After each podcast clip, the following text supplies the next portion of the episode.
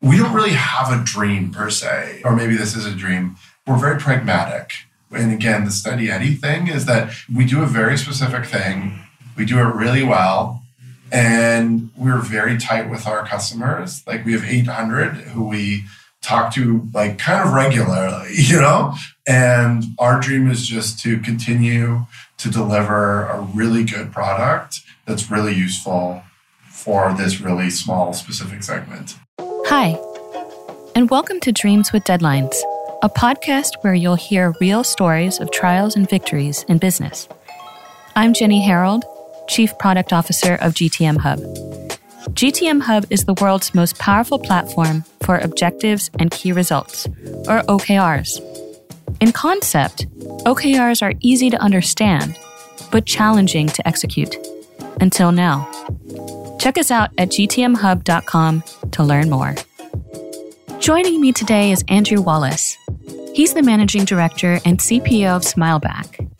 Smileback is a simple to use customer satisfaction platform that is deep on insights. Previously, he was the director of product management at Chef's Plate, and Chef's Plate was acquired by the German meal company HelloFresh in 2018. Today, you'll hear Andrew's thoughts on the importance of knowing and having a shared vision, how Chef's Plate planned to exit with a certain buyer in mind, who ended up not being the buyer in the end, how sometimes a business needs to build unique technology in house, why simple dreams are good, and what Andrews learned from his experience at Chef's Plate and transferred to Smileback, and more. Let's jump in. It's a really nice day in Berlin. The weather is insane. It's gorgeous here. It's unfair, really, to Your office everyone. is wonderful. Thank you so much. Really. Something that I learned about Andrew is that he likes to talk with his hands and he wears jewelry. So if you hear that, it's the mic is awesome and he's getting really excited. So hopefully you enjoy that bit too. yeah. So let's get started. Previously, you were the director of product management at Chef's Plate, and now the CPO at Smileback. What's that journey been like for you? Interesting, I guess, as any transition is. So, Chef's Plate was a unique experience in that it was like the first to market with meal kit delivery in Canada. And so we had a really strong first mover advantage there. But the leadership was very gritty, which was great, but also very young. And so some of the strategic decisions, and you know, we talked about this when they hired me, the business already existed for four years before they even hired a director of product, like before they hired anyone in product, which is they agreed was was a strategic mistake in terms of hiring. So there were a lot of issues that on the product and technology side that we had to address extremely quickly. And they'd actually tried to hire me two years earlier. I didn't want the job at that point, and then I took it as they were moving into year four. So there it was clear that acquisition was the goal. It was never explicitly stated, but that was the exit event, and that was the inevitability, especially with HelloFresh moving more and more into the Canadian market and just becoming a global, I guess, like juggernaut in the space. At the time, when I came on, HelloFresh was in 12 different countries, 11 of which it was the number one meal kit delivery company. It had just surpassed Blue Apron in the US at that point, and we were actually the only, Canada was the only territory where they weren't number one. Yeah, so they were really aggressively moving in Canada because they wanted that number one. The market was obviously feasible because there was, given Canada's population and the vast scope in terms of landmass of the country, I was always surprised that it worked, right? Because you have to just, we don't have a lot of big metropolitan hubs near one another. So the cost of moving food, especially in a lot of the, you know, the climates are unforgiving, is very high. So, yes, they were aggressively pushing in the market. And we were trying to defend against that. And obviously, we were not funded by Rocket Internet. They were. And so a lot of it was, you know, how do we defend our incumbent position from a marketing perspective without the same amount of dollars and expertise that HelloFresh has, and from a technology position without those funds to really scale up. You know, HelloTech has a team of 200 engineers. I had a team of 12. So it was a very interesting position to be in, and one that I think there's only one outcome, right? Is that we are not going to last. We were not at quite at profitability yet. So it was a bloodbath, right? It was money, money, money, money.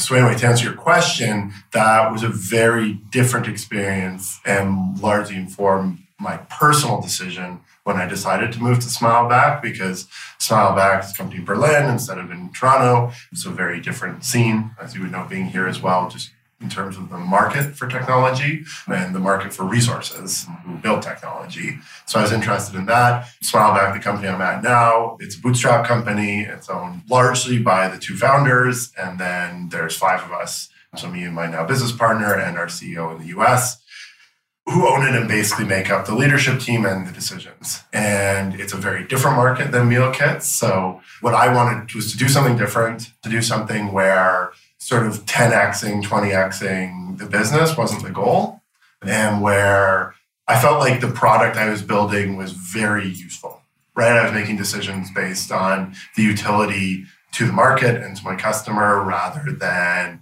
trying to prove, I guess, the business case of a category, which was very much what we were doing at, at Chef's Plate, which was very interesting, super, super interesting, super sexy. What I do now is not, but I quite like it the journey was one of focusing at this point in my life on the things that are interesting to me, less than the things that would more constitute like success in a grander business sense. So previously then at Chef's Plate, it was clear to you that the goal was to exit. It was a finite game, yeah. right?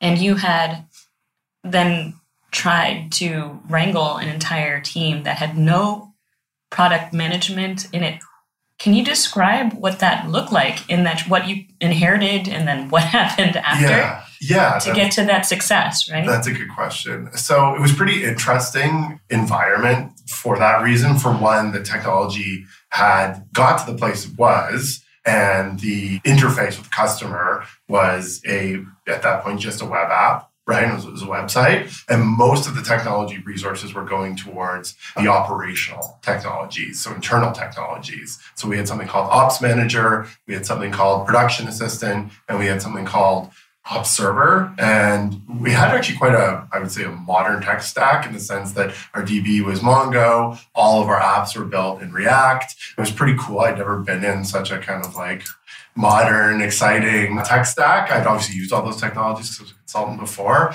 But so that was interesting in and of itself. You know, it's a non-SQL database, right? So that created certain things in the business. And then more broadly in the business, there was a real lack of understanding even of what product management is, because product was in the business's mind a culinary function. So when they talked about product, they meant food. And typically, when we talk about product, we mean us, right? And it was actually for a internet-based business that could not exist without the internet, that was a startup. It was not tech savvy at all. There's very much an operational culture in the facilities, and then there was a culinary culture in the kitchen and procurement culinary and operations all worked somewhat well together. But yeah, it's just kind of much more of a manufacturing mindset and distribution mindset, which is very different than from what I do. So no one even understood when I came to the organization, it wasn't on my team, what product management was. So I think that was actually the first challenge was how do we, and, and the people that hired me were very much aware of this. And they sort of said, your job is not only to do the function, but to bring the function to the organization, have everyone buy into the idea that this is useful. And so it was a much broader role, I guess, in some senses than product management is normally, but it often can be. I can hear my rings clanking. So that was number one. That was challenge number one. And yeah, then challenge number two is that my boss, the CTO, had done all of the product management and design. We actually didn't ever have a UX designer. There was only a marketing creative graphic designer wow. until the acquisition by HelloFresh. And we didn't have QA, so we were missing a lot of pieces when I got there. And four years in, $50 million business, I think in a lot of ways probably pretty surprising.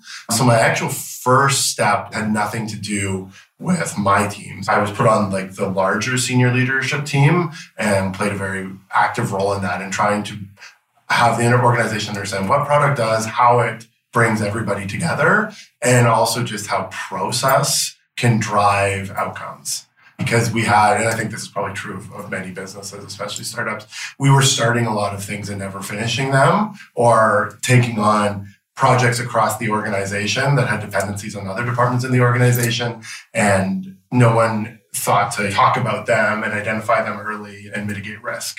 So that was pretty challenging, especially when you have operations on a facility floor. And this was really interesting for me because I'd never experienced that. I mean, technology can get burned in terms of downstream from marketing decisions. Operations can get burned even worse, right? They're not agile. They can't just kind of change things on the fly or break their momentum. You know, these are million dollar machines that are pushing food that will go bad the next day. So right? how did you wrangle that then, right? So you had to define what product was. Yeah. How did you define what product was to an organization that thought product was operations or was food? Yeah. It was food. Was food. So I mean, because I've been a consultant before, this wasn't really new to me. It felt the same. It was. I felt like I was being dropped into an organization. I just had to really quickly get traction. Right. My approach then and has always been just figure out some small problem I can solve for someone, whether it's a problem that necessarily is within my remit or not to demonstrate value. So I immediately started with marketing and I knew that they had a very big one of you know their I can't remember what they're called in marketing, but like a cornerstone campaign for the year. You know, this is the big campaign we're doing this year, and they needed help in terms of because they weren't technical, they didn't really know, and they were more CPG marketers they never worked with e-commerce in the same way. So I was helping them understand user flows in terms of someone seeing an asset in the market, seeing an ad, what do they expect, what do they want, where do they go next? Oh, a landing page. Oh, then from a landing page, we need to collect their email. From the email, we need to do this and sort of walk through a customer journey like that on the internet. And that was really cool because I learned a lot about the marketing side of the business. I learned a lot about who our customer was. It was a good way for me to learn some shit while also providing some value to another team who had never worked with a product person before, right? And so I think that was pretty effective. And then my next thing was okay, how can I get culinary on board because they're probably feeling threatened by they have the title product, I have the title product, what do I do? So I was trying to understand from a process standpoint because they make recipes, right? The recipes from a technology lens are data right? And we need to get that data. We need it to be structured. We need it to be in a format. We need to get it on the internet so that our customers can look at the recipe and go, "Ooh, I want to eat that. I'm going to buy that. I'm going to put on a bag this week." Right? And they had a really messy, very manual, very like writing things down process, which I was only aware of because yeah we'd have a lot of issues in terms of the data would be changing or be overwritten or when it'd be handed to us we'd always have to like redo it and restructure it and get into the formats we needed so it would display consistently on the website and in the back end things that operations were using for their putting ingredients in a bag right? So there's so many downstream dependencies on this from the culinary team saying this is what the recipe looks like. This is what needs to be in it. Operation, procurement, getting those ingredients. Operations, putting them in the bags, so getting them into the facility, and then that being delivered to the end user. So this really is waterfall. It has to be by default. Yes. And so then, how did you all at the executive level organize this? On top of knowing that you need to be able to present something for the end user so that they can click the button and all of that waterfall makes sense. What processes did you need to put in place and yeah. How did you go about that? That's exactly right. There was two ways of doing things in the organization. There was one that was waterfall and it should be waterfall, and there was one that's agile and should be agile. And so those two things working together is very difficult um, because you're in two different mindsets, and both of these things are happening concurrently, and each has dependencies on the other.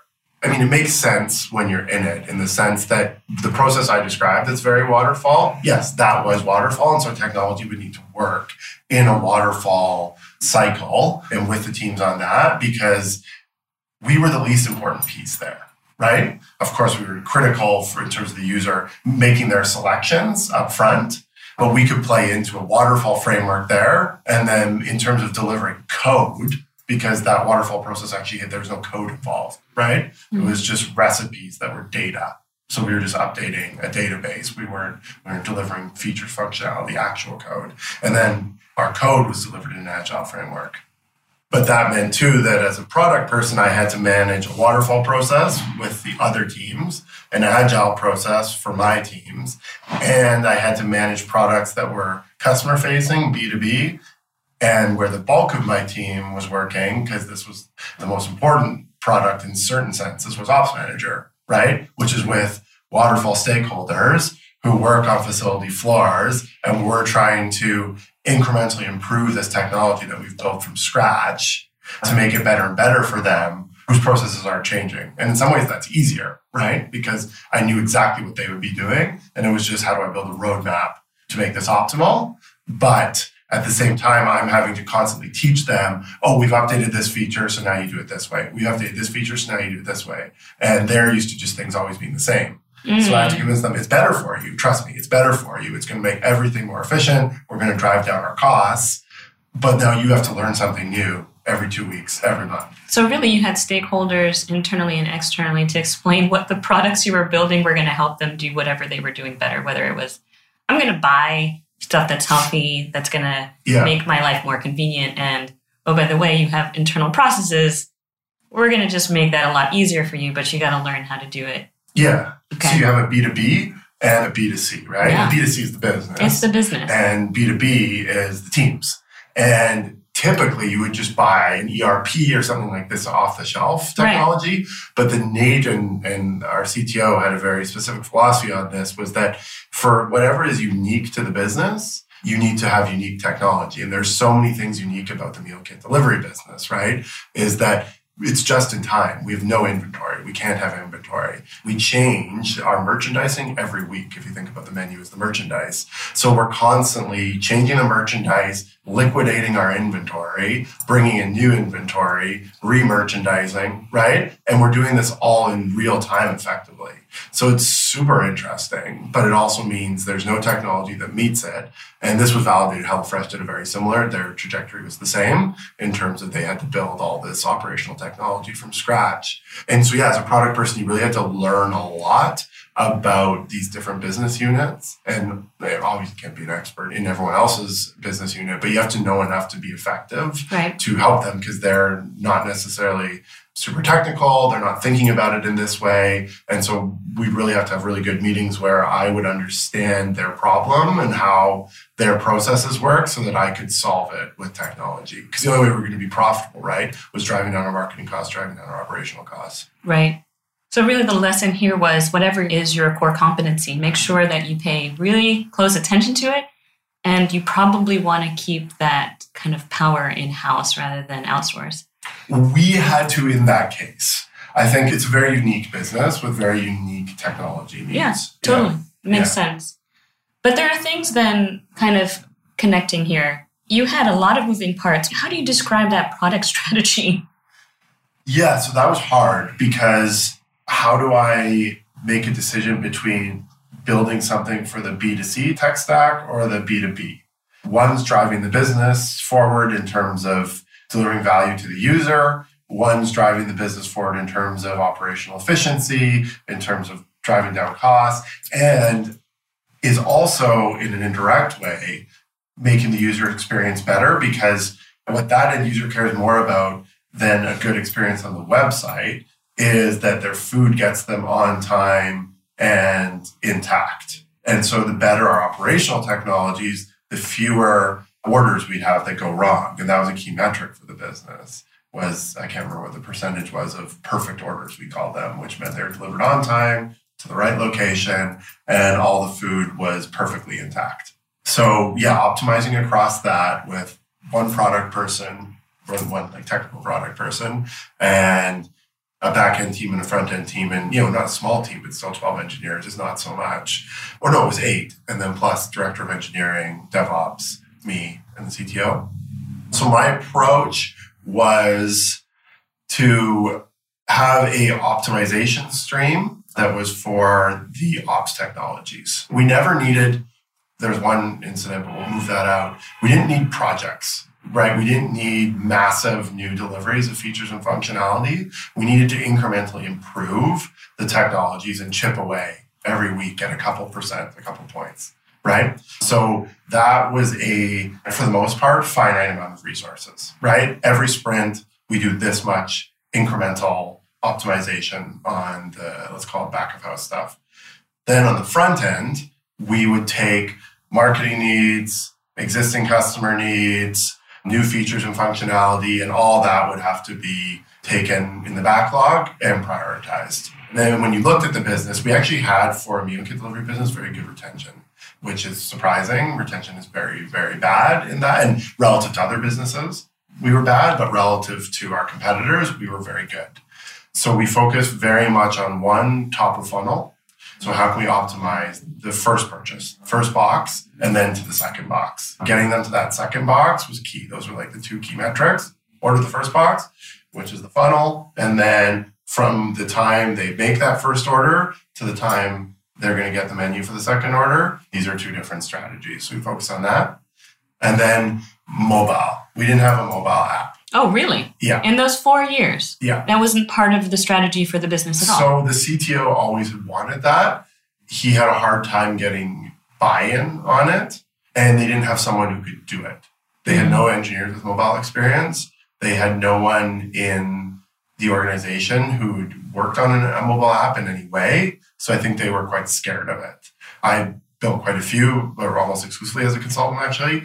And so that was the big project. And from all the strategic work I did in research, everything suggested that, especially if we wanted to increase the retention piece, even though that was already pretty good, and just from a pure marketing standpoint, I can't remember what our marketing person called it, but a much more like dating model, right? Approach where we could then, with a landing page, have someone land there. Instead of saying sign up now, we could say download our app and then they could look through the menus, they could cook from the recipes on a weekly basis and eventually order, right? So there was an acquisition play with that as well. So all the research suggested this would improve our business. It did dramatically. Our second order rate was increased by like a hundred percent. Like Holy smokes. Yeah, with people on the app. It was a smaller user population, but they were way better customers than on the website. So that was yeah, super interesting.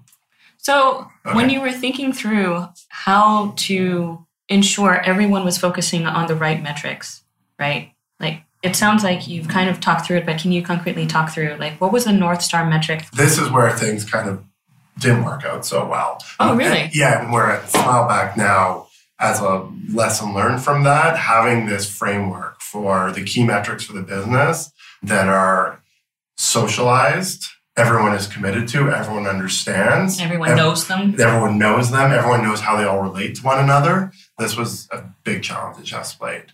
And I attribute that honestly to the immaturity of the founders because it was their first business. They were young and they like to keep a lot of their cards very close to their chest. And so there's only a few people in the business. I'm lucky I was one of them who actually had access to all the business data, could see all the numbers and knew roughly what from a kind of marketing, the highest level financial strategy we were trying to do. There was a lot of disconnect. We had a clear idea and made it very simple as I described it in terms of the product strategy and those really simple metrics of first box, second box, total boxes shipped. And then on the customer success side, we had it a customer success because they would find out. But basically, all of the operational metrics came to that perfect box rate, right? So whatever it was, I think it was 95% of boxes shipped were perfect boxes.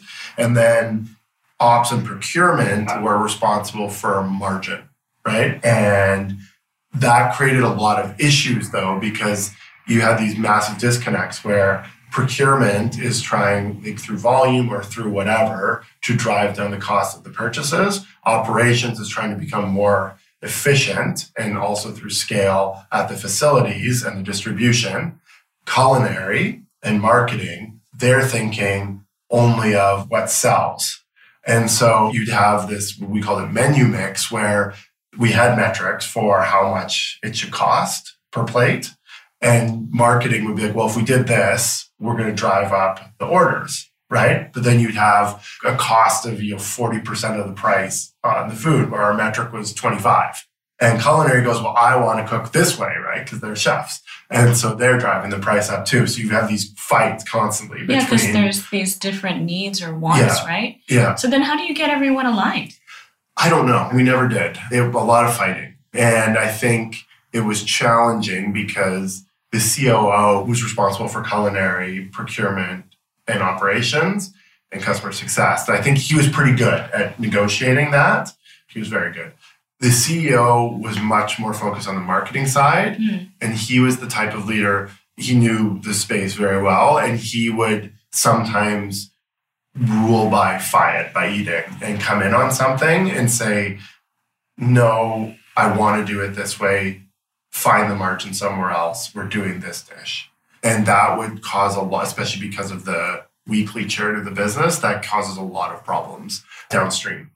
So marketing would almost always have a trump card because the CEO, for better or worse. Sometimes it was good, usually it wasn't. But so that was really challenging to get people aligned because there was always this wild card in the mix, which I think, in my opinion, even if the wild card produces good outcomes, and even if it produces good outcomes more often than not in terms of sales metrics, I still think it's bad because I think unless it produces better outcomes all the time, the larger cultural ramifications produce net negative, right?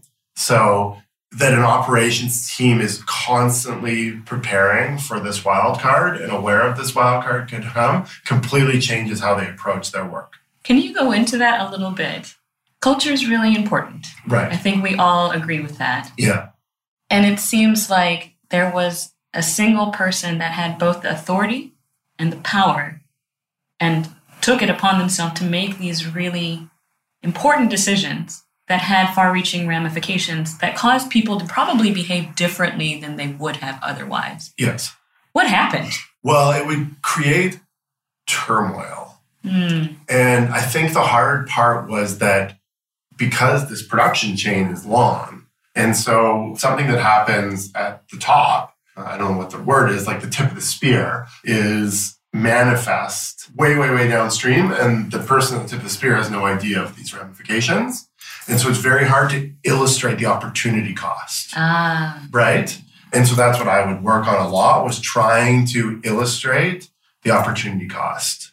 And I basically created a, uh, along with the COO and the CTO, we created what we called governance, which was sort of us and the head of innovation, so uh, the VP of product innovation, who's culinary guy. The four of us created this thing called governance that met every week that looked at everything from a program management standpoint. It was like a PMO, project management office and tried to see the interdependencies and have a way of quantifying or at minimum illustrating the impact of one decision on everything else because it was a matrix. Nothing was discrete, right? These variables were always in flux all the time. And so, in order to help make better decisions, we needed to be able to illustrate not just that decision in isolation, we needed to be able to illustrate the ramifications on everything. how did you do that? Can you describe like what that ended up looking like? Because you've effectively created with this governance group a set of processes or systems upon which everyone can work and for you to monitor. Yeah, this, monitor. That was what we were doing. Right? You were monitoring. Yeah, so and I mean it was certainly not perfect and it wasn't even great, but it was better than it was, I would say, which is maybe sometimes the best you can hope for. And so we knew what BAU looked like, right? Every, usually people know what BAU looks like. And so, but we're also trying to add these additional pieces to the business, right? We needed to grow it. We need to grow the menus. We needed to increase the offering, right? You know, we had our classic menu and our family menu. We wanted to do a 15 minute meal menu. So this is like quick and easy stuff. We want to do a vegetarian menu. These are big projects that radically change the business and everything about it. So anything like that. And then we have marketing projects that were week to week campaigns. So anything that was outside of BAU needed a structure. It needed a project charter. We needed to identify who was involved with the project, what the scope of it was. We could never get budget for some reason, but try to roughly figure out what the budget was. And then anytime there was a change from the projects or BAU, we could see, okay, if that happens, here's how it affects all of these things, right? If we up the margin on this week's menu mix, right? It affects the business in all these ways. And our procurement team is going to be only focused on this, so no one can focus on these other projects, right? Culinary is going to have to pull in the innovation person who is not working on BAU because they only have one week to create this brand new menu. Does that make sense? So there was like a forcing function through this governance Yeah. for everyone to be, it sounds like, transparent as much as they could. for leadership to see the impact of their actions.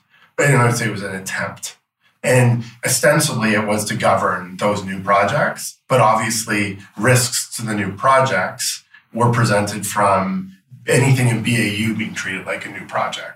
That's risk. And so it would come up here. So we started to see, oh, okay, I see what's happening here. We didn't get this thing done against our project, right? We're checking in because the risk was that person just couldn't do the work because they got pulled in here. And so it started to just show more and more visibility. The intention was never to shine a lens on BAU, was to govern these new projects. But it just kind of worked that way because by identifying the risk, we realized the risks were just in the day to day management of the business. Can you define what BAU is? Oh, business as usual activities. Okay. Yes, the Yeah. regular day to day doing the thing that your business does.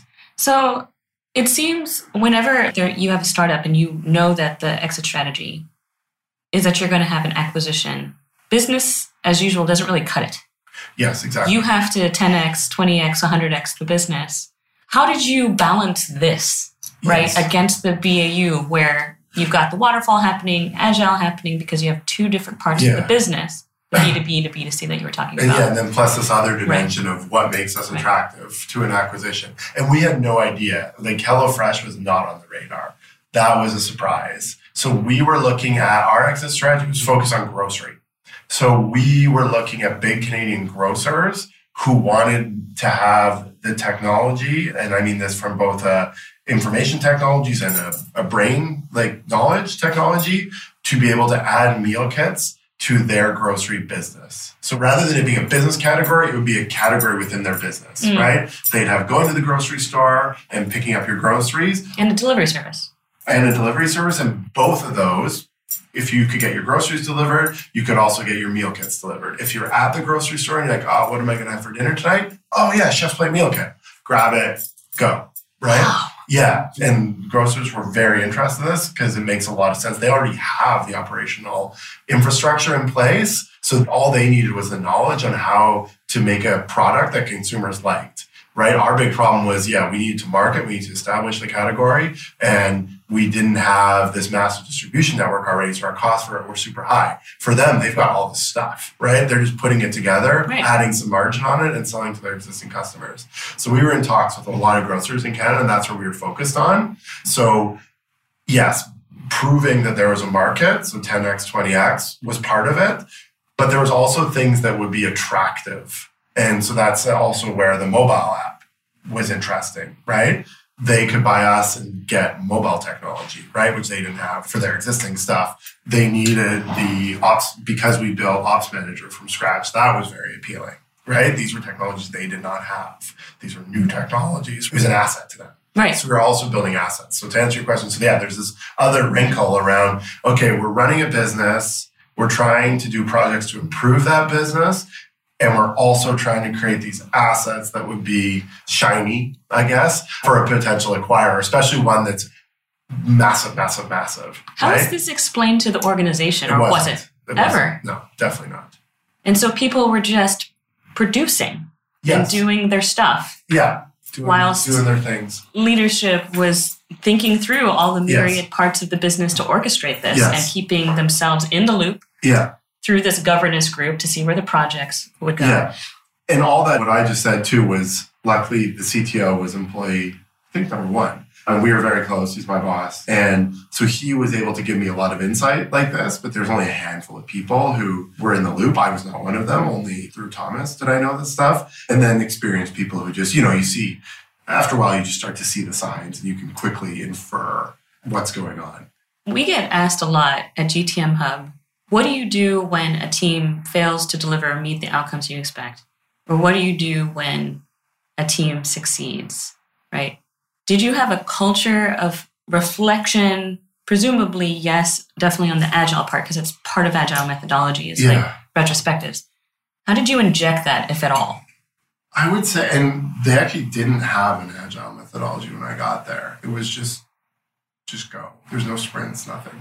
It was agile, but there was no process, no structure, which was really interesting. So starting retros with the team was definitely one of those mechanisms. I honestly don't remember if we ever had anything like that. I think it was just go, go, go all the time. How do you keep people motivated? What is motivating these people? I don't know. I mean, with the tech team, we were important, so we had a lot of leeway, and we were very close to the customer. We sat with customer success very intentionally. We solved a lot of problems for them using technologies, and we would just often just be support basically. And so we really just looked at what are our customers saying. And then get excited about that. yeah. Yeah. So we mostly just got excited about helping customers, looking at the numbers around long-time customers. This wasn't disconnected from business goals. It was just what made us feel good. And delivering code to production, right? I mean, we took a team, I got to take two and a half engineers and build who never wrote a line of mobile code before, never been on a mobile project. We had no designer. And you just did it. And we just did it together. We built an app in six months and it was pretty good. So that was a success too. Although I wouldn't recommend that for a business, right? Because we're making our own successes. They're not the team successes. And learning from that at Smileback, we use a framework. And I really like very quickly identifying, like almost a project management approach of identifying risks and dealing with them right away. So every department has a weekly meeting. We have a scorecard, which are metrics that are inherited from the company scorecard. We look at that religiously as our metrics for success.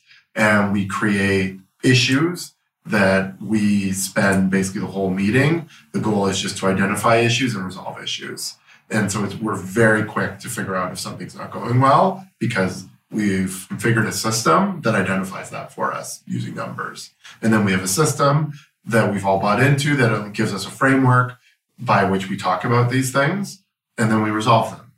We probably are better right now at identifying issues and talking about those than we are at celebrating success. Although we did at the end of the year, kind of we look back and went, oh, we had a really good year. Uh, you know, we, and for bootstrap business, we grew revenue grew by about 25%. We achieved all a bunch of things. We didn't achieve these things, but we delivered on more of the projects and goals that we set out at the beginning of the year than not. So I think that's good.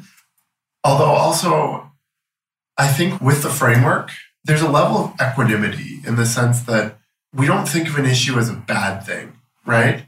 So we're not as much looking for, okay, things went wrong, this is bad, things went right, this is good, things went wrong, we need to like come to Jesus, things went right, we need to go have a party. It's just more, you just kind of get up, go, do your thing, be good soldiers, for lack of a better word. And then it's kind of, we know whether we succeeded or failed. And the day to day is where the success and failure, celebration, and whatever the opposite of celebration is. I like that. I honestly don't know if there's more of a craving for bigger moments, positive or negative, in the company. Yeah, so I should probably ask them. would it be fair to say then just the intrinsic motivation or gratification of learning and achieving what it is that you set out to do might very well be enough? At Smileback, it seems so. Yes, for me personally, most definitely. And we also, that's the culture. We're very upfront about that. And when we hire, and so we tend to get people who see that and go, oh, that sounds like something I would like. I'd say that's atypical for a Mm. startup or a small company. Usually there's much more, because there's such highs and lows, it attracts people who are interested in highs and lows, which is also good. We're just more like steady eddies. We've talked about Smileback a little bit. You've mentioned that your team is a partially distributed team, Yeah. right? How do you manage this? That's probably the hardest Yeah. of all setups for a business, right? Yeah, definitely. And I think, especially when sometimes not everyone speaks the same language, and I mean that literally. Our business language in the company is English. And yeah, there are some distributed team members who their English is not great. So you have two mitigating factors in communication. Then you have they're not there. They're in different time zones, three actually, and they don't necessarily speak the same language as the rest of the team. So it can be quite hard. I think where in this one case where we're having success is for so our engineering team is distributed. The project lead, or the team lead, is very strong. He's the least technical on the team, but the most process and people oriented. And he takes great pride in doing good work. He's a QA. It's the first time I ever had a QA team lead. And at first I thought, oh, I don't know about that. But it works, totally works. And it's because he's the right person for it. We also, I think stand ups are incredibly important to have a touch point every day. We always make sure it's a video stand up. So we see one another's faces and we have little rituals. I mean, stand up is a ritual, but we have like what normal people would consider rituals that we do with it too that are totally organic. We're big Liverpool football fans. So at the end of every stand up, we go, Jurgen, Klopp, and we all clap. And that's because someone couldn't pronounce clap and kept saying Klopp. So we just called it the Jurgen clap. So that's fun. And then same with, so we have some distributed team members in other business units as well. And my message to them is always the stand up is the most important thing because you can't just slack. It's not good enough just to slack. And then we also, I go to Ukraine where the bulk of the distributed team is every other month and work with them there. And we bring everyone together twice a year to Berlin. It works more or less. I think, though, the challenge is, and it also works for us because we're bootstrap, we're not scaling rapidly, we're growing incrementally. So we can deal with issues as they come up we don't have massive scaling problems. So I think these are luxuries in a lot of ways. Definitely. Yeah. So you've had a very varied career, right? You started not in tech. What did you do prior to tech? As a journalist. That's right. Yes, as a writer. When you look back at your career and all the different hats you've worn and all the things that you've ever done, what are some things that you probably tell a younger Andrew now? Like, here's some advice, man. I mean, I would probably say don't sweat it so much. I tend to be very detail oriented and I can get pretty into the details all the time. I would try to say this to myself right now too. Yeah, I was even talking to a friend about it last night. Yeah, I've never been good at just seeing things at the high level are working and so just kind of let it ride. I like to take responsibility for every little thing and it works, but it's not optimal, I think, in a lot of ways. And I think especially when I was a journalist. It's a really cool industry. It's a really hard industry right now because of all the changes and you know you're watching the business around you crumble creates a lot of anxiety and so which made me even more prone to getting really stressed out about like every little detail. So yeah, I would definitely say that to me. I mean, this is just from transitioning to tech and why I transitioned to tech. I just like the team element of it. Journalism's a much more individualistic. Yeah, solo Yeah. sport. Yeah, exactly. Yeah. it's swimming. And like the team is what makes it fun, right? And so kind of gravitate. If I had known that that's what I would have been good at and that's what I like doing, I probably would have started doing that a lot earlier. Mm. So I'm not sure that's so transferable to other people, but that's what this Andrew would say to that Andrew. yeah. So you've worked in these two businesses now. We talk about the importance of mission, vision, strategy, making sure you're executing. What was the dream when you had entered in with Chef's Table? Like, what was the Chef's dream? Plate. Chef's Plate. Yeah. Yeah. I mean, I don't know. Uh, I think that was part of the problem is that it grew so fast that I'm not sure anyone was quite sure what the vision was. I mean, I think at a certain level, it was prove this thing works, Mm, right? Make this work. First to market in Canada, certainly one of the first meal kit companies, and you know, basically just copied Blue Apron in the US and did it in Canada, and so make it work. It's not an easy business, operational things we discussed. So I really think that was the vision. And I think that that was maybe okay year one, year two, and probably was one of the downfalls year three onwards, right? Is that we needed something more than just making it work because it was working. right. Yeah. Why are we here and where are we going? Yeah, exactly. And now in Smileback, is it very clear to you? Like, what's Yeah. the dream? Yeah, we were talking about this actually at our end of year, and I think it's going to sound funny, so I'm a little cagey about saying it, but we don't really have a dream per se, or maybe this is a dream. We're very pragmatic.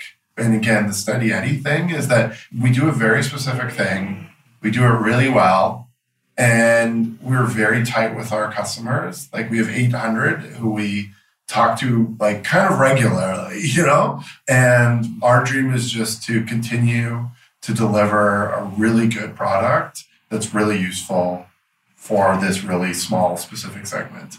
That's really it. And we want to come in and do a good job and then go. It's a very simple dream. It's a simple dream. Yeah. And you know what? That's okay. Simple dreams are good. Yeah. Yeah. Well, thanks so much for coming in to speak with us today on this me. podcast. Yeah, it was great catching up and learned a lot. So hopefully the folks who are listening in can take away some interesting tidbits also. Yeah, I talked a lot. I don't need to talk that much. I was, that was fun. Well, that's it for this episode of Dreams with Deadlines. Thanks for listening. If you like today's episode, please subscribe and share. Show notes can be found on gtmhub.com slash radio. If you want to learn more about our product and services, head out to gtmhub.com. If you have questions that you'd like answered on the show, shoot us an email at radio at gtmhub.com. Tune in next time.